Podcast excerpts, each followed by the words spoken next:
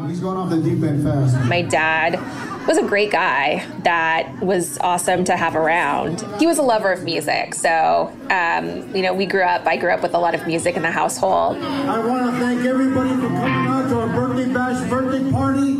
And people would just come to his favorite karaoke bar from across town to see him uh, sing karaoke. I think she's your biggest fan. Yes. It's something that brought him so much joy that you know he you know, in his normal sort of week to week, he would go sing karaoke two or three times a week. It was definitely an outlet of joy.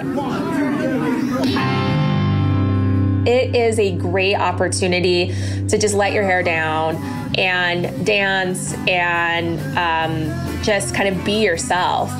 And mind you, just like most karaoke singers, he could not carry a tune to save his life but he approached it with gusto, and that did not stop him at all. A Hard Day's Night by the Beatles. And so my dad, you know, that was his chosen song. It was also his favorite song to sing on his birthday, uh, which just passed in August.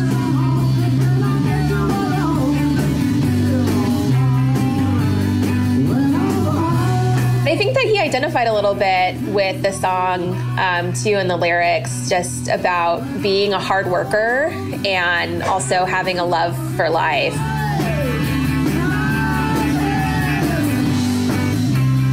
And during this whole transition time, I very much was the person, you know, talking to my parents every single day about the risks, about um, how we needed to take this really seriously and I had multiple, you know, one on one conversations with both of them about the need to, you know, really be diligent um, about uh, wearing masks, um, keeping distance, you know, not doing karaoke, not, you know, taking out, taking any additional trips out. Uh, we talked about it. Uh, his response was, Well, Kristin, I hear what you're saying, but why would the president be saying it's safe if it's not? Why would the governor be saying it's safe if it's not? And I just couldn't compete with that at all. And so when, you know, my dad's friends called to say, hey, the karaoke place is back open, let's have a celebration. You know, we're on the other side of this. You know, my dad said, yeah, let's, it's time to sing A Hard Day's Night again.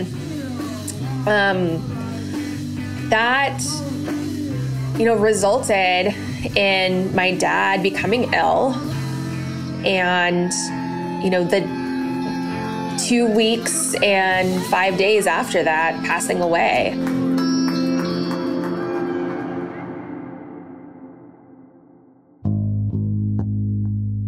Welcome to Side Dish, a Petri Dish podcast extra.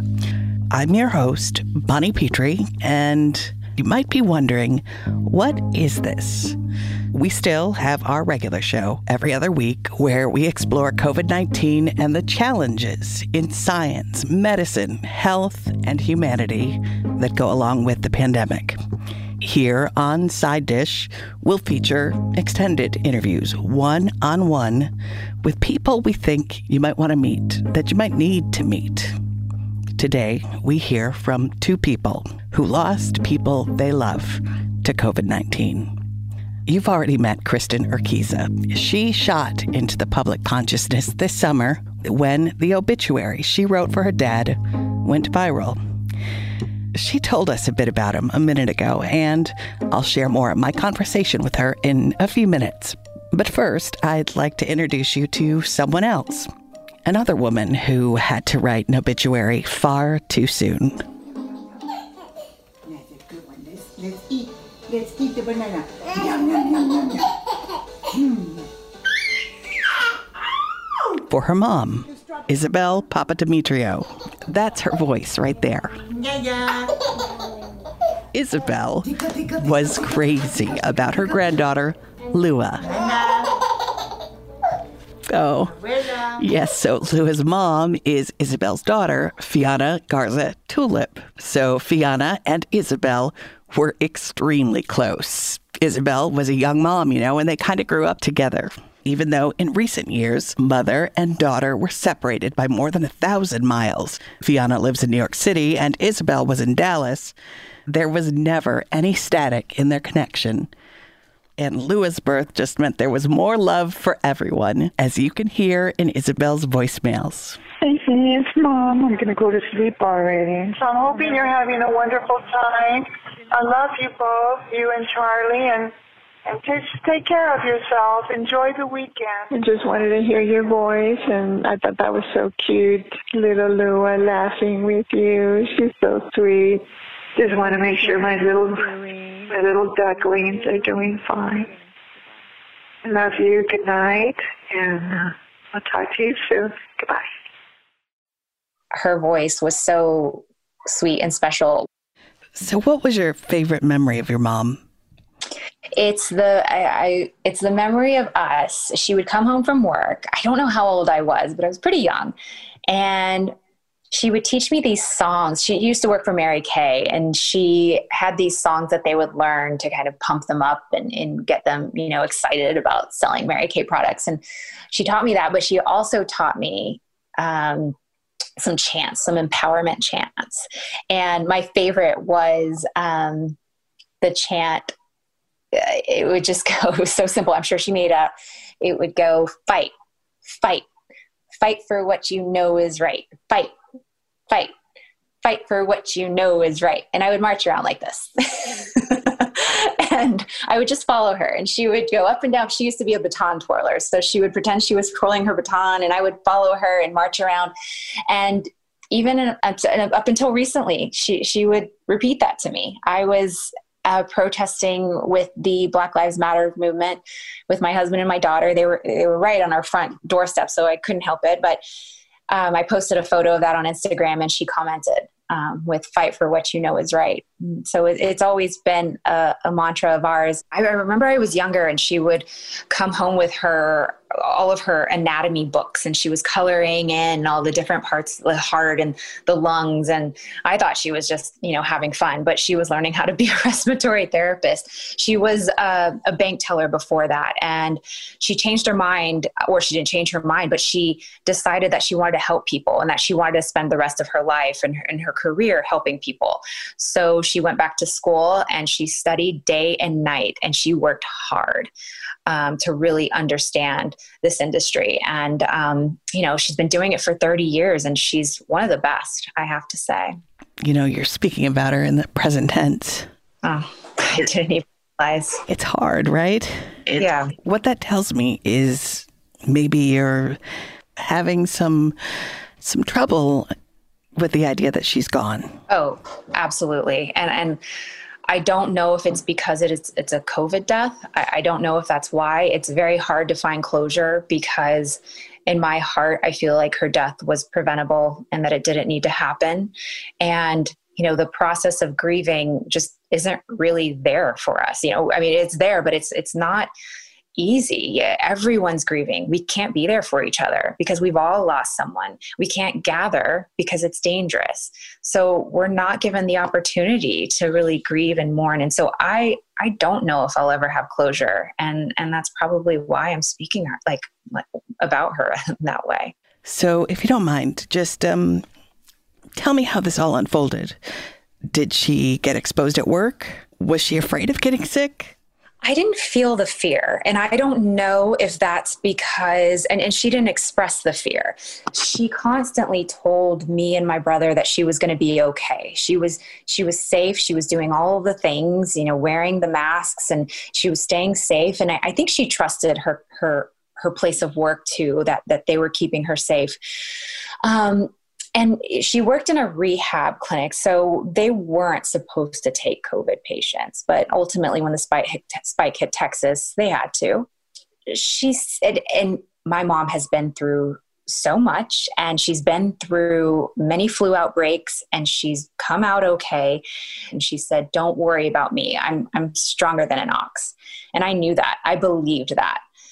And so for her to get sick and pass away, it wasn't something I ever thought would happen. In fact, my father lives in South Texas in Brownsville.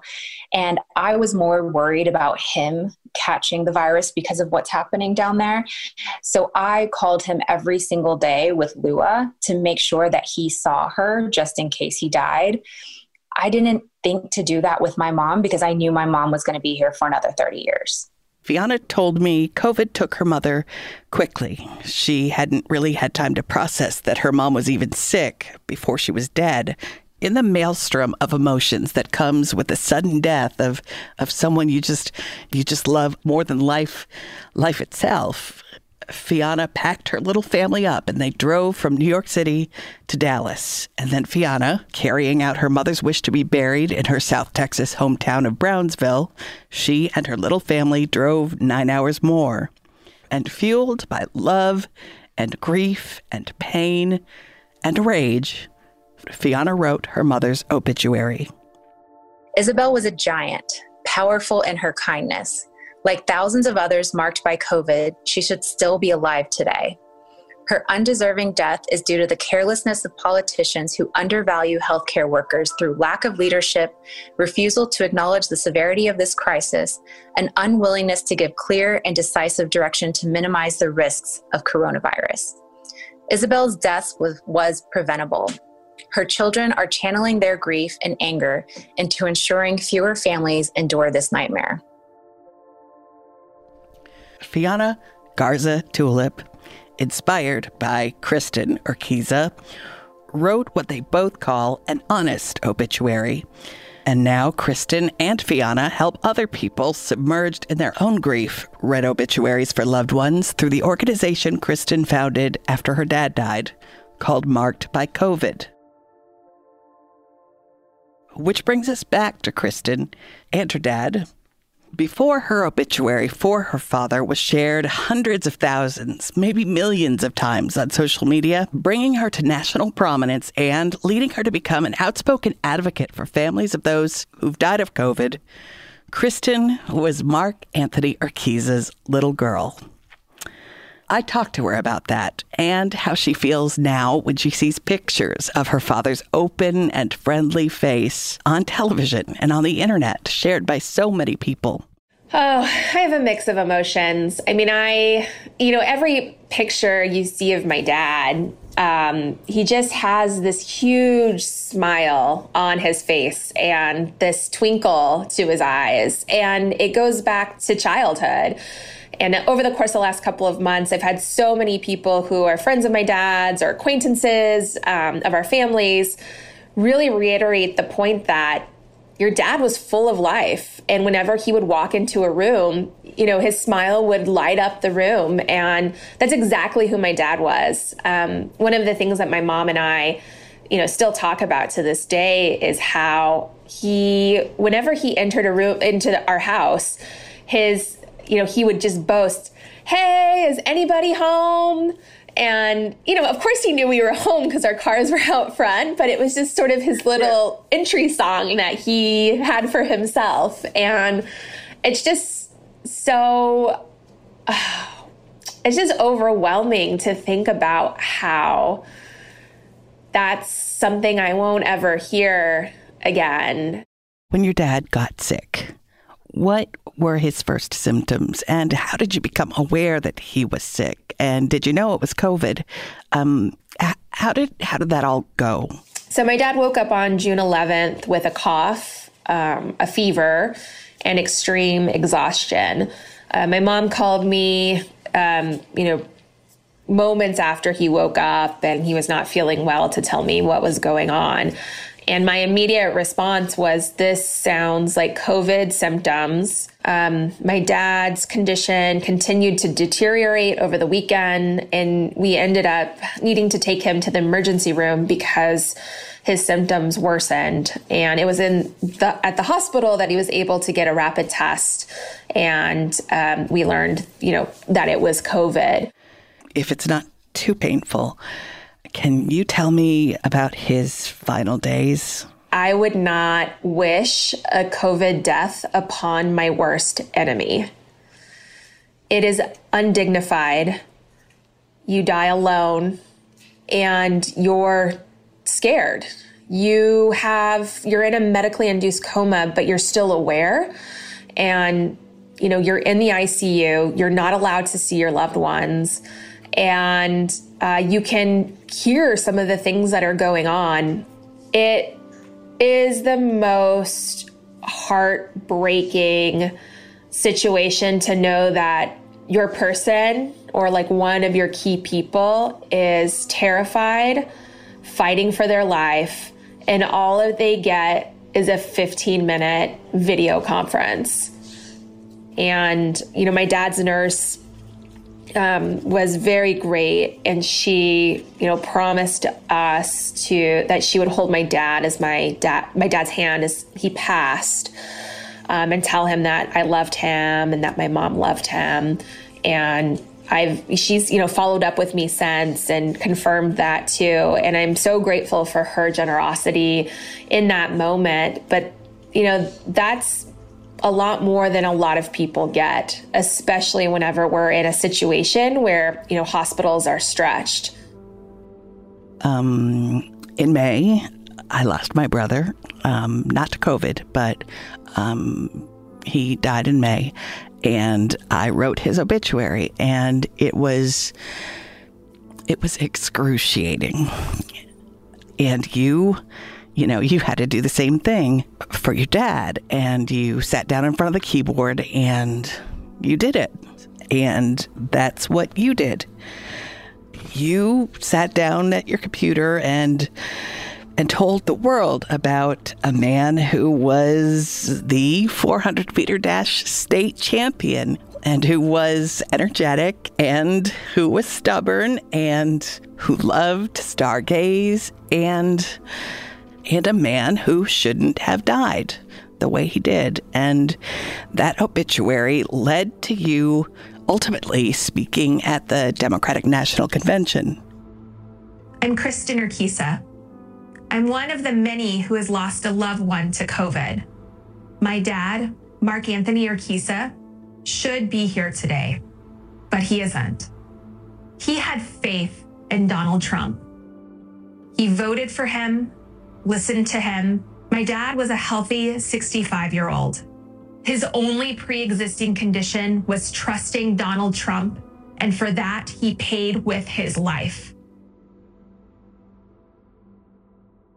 The day I talked to Kristin was right after reporter Bob Woodward started releasing audio from his interviews with President Trump about the pandemic. Uh, it's also more deadly than your, you know, your even your strenuous flus. This is deadly stuff. I mean, I wasn't surprised, but I felt like I had been punched in the gut. Um, you know, I didn't really sleep at all last night. I kept on having these vivid dreams of literally pulling nails out of my dad's body. Um, it's infuriating.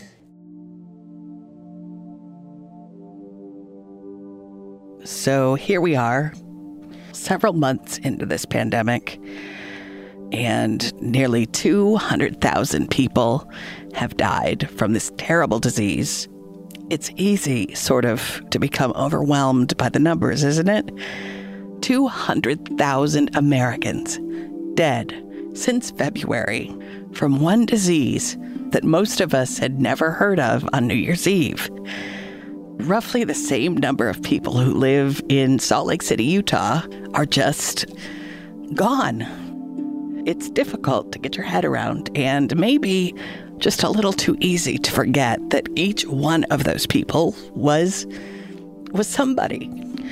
If you're just measuring things in percentages, you might forget that those percentages are made up of real people who loved karaoke or who were young mothers who went to school to become respiratory therapists while raising their kids because they wanted to help people.